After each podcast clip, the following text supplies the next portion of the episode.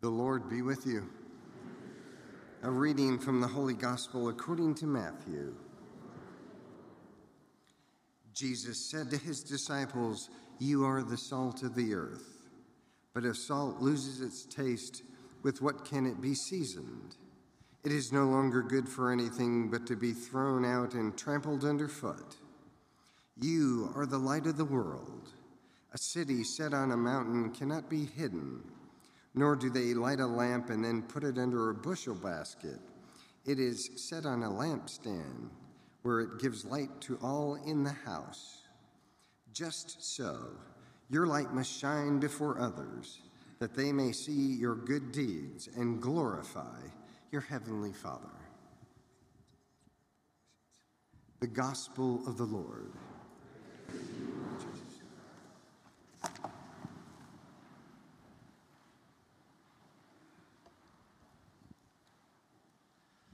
The Lord be with you.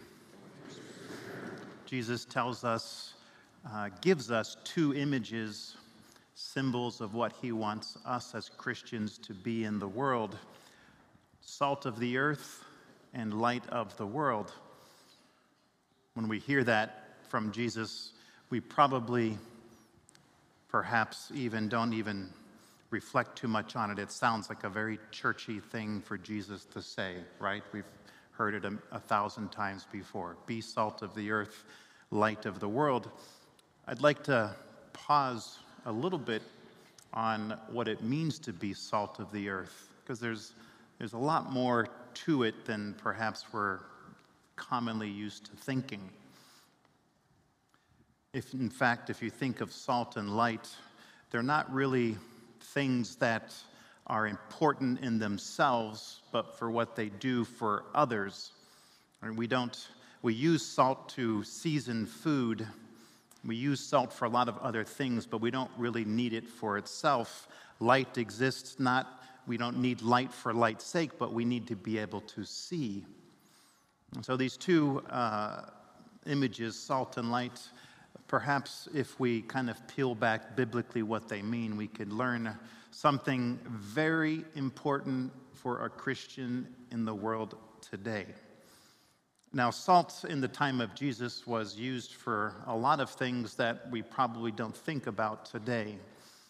So, biblically or in antiquity, salt was a symbol of something that endures.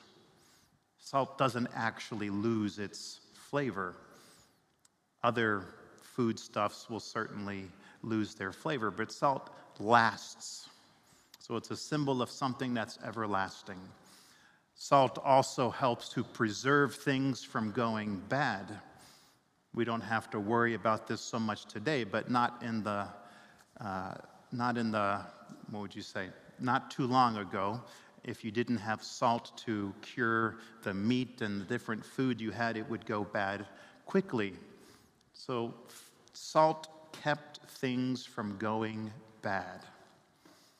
In the time of Jesus, I'm not sure if this is true or not, but from what I understand of the word salary that we have today, you earn a salary. It comes from salario. A lot of the Roman soldiers would be paid in salt. So they would be earning their salt. It was something, today we have it all over the place, right? You can you know, you go to McDonald's and it's packets for free, right? No one really cares about salt, but back in the day it was expensive. You couldn't just get it anywhere and you needed it for a lot of things. So it was a valuable thing. And it would also be something if you had a guest come over, you would make sure there was salt at the meal. It would be a sign of honor and respect. Well, salt also has some very deep biblical connotations Probably you've not heard this, you've heard it read before, but uh, if we go to Second Chronicles, the Lord God of Israel gave the kingship of Israel to David by a covenant of salt. And you're probably thinking, what is a covenant of salt? In Leviticus, there's also a passage about salt.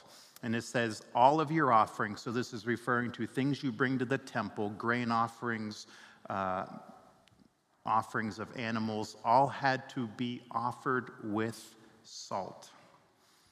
Now, God is able to make his rules and preferences because he's God. I don't know why he wanted salt on all the offerings, but he did. And so, for a Jewish person, if you brought something to the altar in the temple to offer to God in a sacrifice, the word sacrifice, sacrificere, which means to make something holy, it needed to have salt.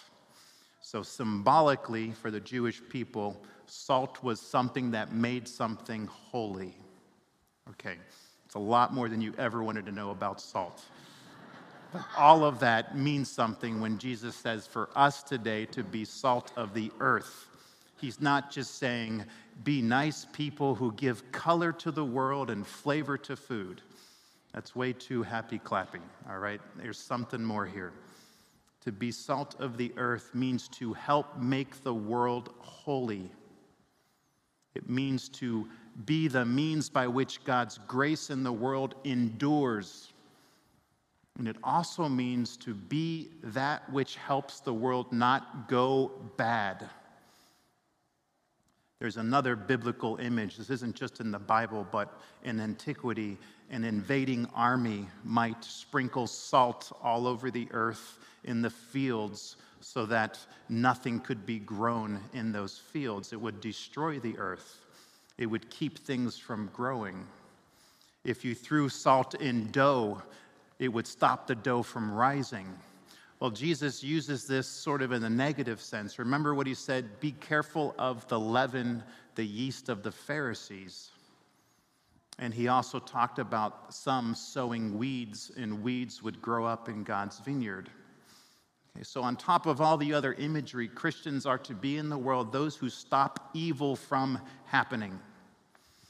All right, what does that mean for us today? Well, I'm going to say something maybe a little politically incorrect, I don't know, and I'll say it anyway. It's a great way to get everyone's attention, you know. if we think of the 20th century, we're in the 21st, so the 20th century, some of the greatest evil in the world happened in the First World War and the Second World War. And where did those wars begin? Right in the heart of Europe right in the heart of Christianity. Among Christian peoples, that evil spread. Yes, it was Hitler. Yes, it was the Nazi Party. But in the end, it came and sprang up right among Christians, and many Christians were a part of it. Those Christians were not being salt of the earth to keep evil from spreading. It's easy to look to the 20th century and say, well, yeah, that was back then, and here's where I'll say something politically maybe uncomfortable. Today, in the 21st century, we Christians also have to be salt of the earth. There's a lot of evil all around us in a culture of death that says life isn't worth living. If you don't want to take care of your grandparents or your parents, just put them in a nursing home out of sight. There's euthanasia. If you don't want to welcome a child, there's ways to get rid of a child. If you don't want to live, in a sense, respecting God's law and the love of God for life, you don't have to. Well, that's happening all around us. And so, while it's not that politically incorrect to say, it's an invitation. We are not always being the salt of the earth. And that's perhaps why we need to look at this a little more deeply. It's too easy to say, Jesus says, Be salt of the earth and light of the world. Let's make the world a better place and go on with our life as usual.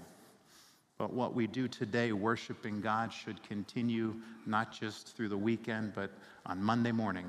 Right? We're called to be something great. Jesus says, Be a city on a hill, right?